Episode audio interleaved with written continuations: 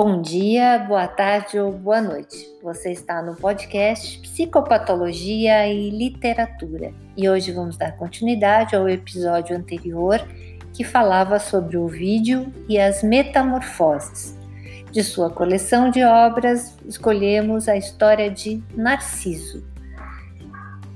Narciso é um personagem que é morto ao contemplar sua própria imagem porque está fascinado por sua própria beleza a ponto de se afogar no lago. Esta história já suscitou inúmeras interpretações.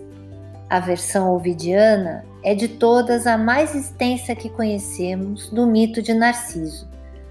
Além de ser mais descritivo e dar maior ênfase à parte psicológica dos sentimentos, tanto de Narciso como de Eco, a versão de Ovídio apresenta episódios que não encontramos em mais nenhuma das versões que se conservaram.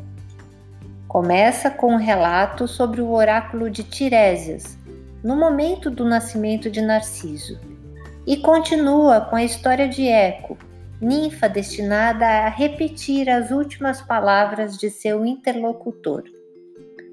A particularidade da sua voz é um castigo da deusa Hera, anterior à paixão da ninfa pelo belo rapaz. Eco, apesar desta sua incapacidade verbal, consegue comunicar o seu amor a Narciso, mas é cruelmente rejeitada.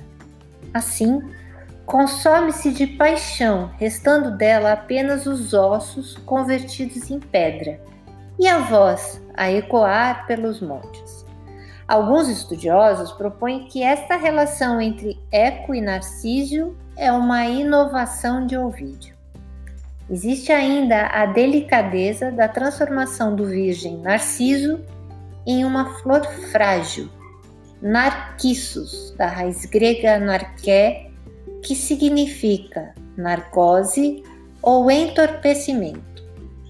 Trata-se de uma flor fria e úmida que procura a sombra e o frescor das fontes. Ovídio traz em seu texto um elemento trágico. Narciso, ao olhar o seu reflexo, ignora que é o seu próprio rosto e se apaixona perdidamente. É somente depois, quando percebe que os movimentos da imagem são idênticos aos seus, que se reconhece. Então a dor deste reconhecimento dilacera. Em outra obra, Fastos, Ovídio explica essa dor. Narciso, infeliz de não ter sido diferente dele mesmo.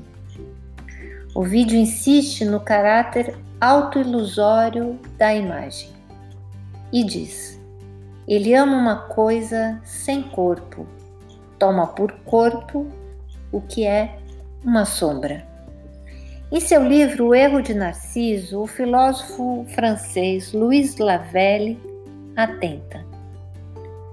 Narciso se encerra na sua solidão para fazer sociedade consigo mesmo. E nesta perfeita suficiência esperada, experimenta sua própria impotência. Ele inventou as palavras conhecimento de si e amor de si, mas se atormenta com a impossibilidade de cumprir os atos que estas palavras designam. O crime de Narciso, segundo Lavelle, é preferir no final sua imagem a si mesmo. A impossibilidade em que se encontra de unir-se a ela só pode produzir nele desespero. Narciso ama um objeto que não pode possuir. Porém, assim que começou a se debruçar para vê-lo, era a morte que ele desejava. Unir-se à própria imagem e confundir-se com ela significa morrer. Sabemos que o mito de Narciso teve grande impacto nos estudos psicológicos. A partir da criação do conceito narcisismo, cunhado por Freud em 1914. Nosso foco nessa análise não é psicanalítico, mas é importante entender que o termo ganhou o senso comum e por muitas vezes atravessa a própria compreensão literária. O narcisismo, para Freud, não constitui por si só uma patologia. Ele é um integrador e protetor da personalidade e do psiquismo. Nos pacientes ditos narcisistas, de funcionamento narcisista, o que aparece é uma exagerada preocupação com a aparência.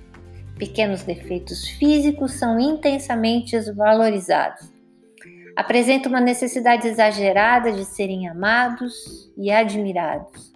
Buscam elogios, se sentem inferiores e infelizes quando são criticados ou ignorados.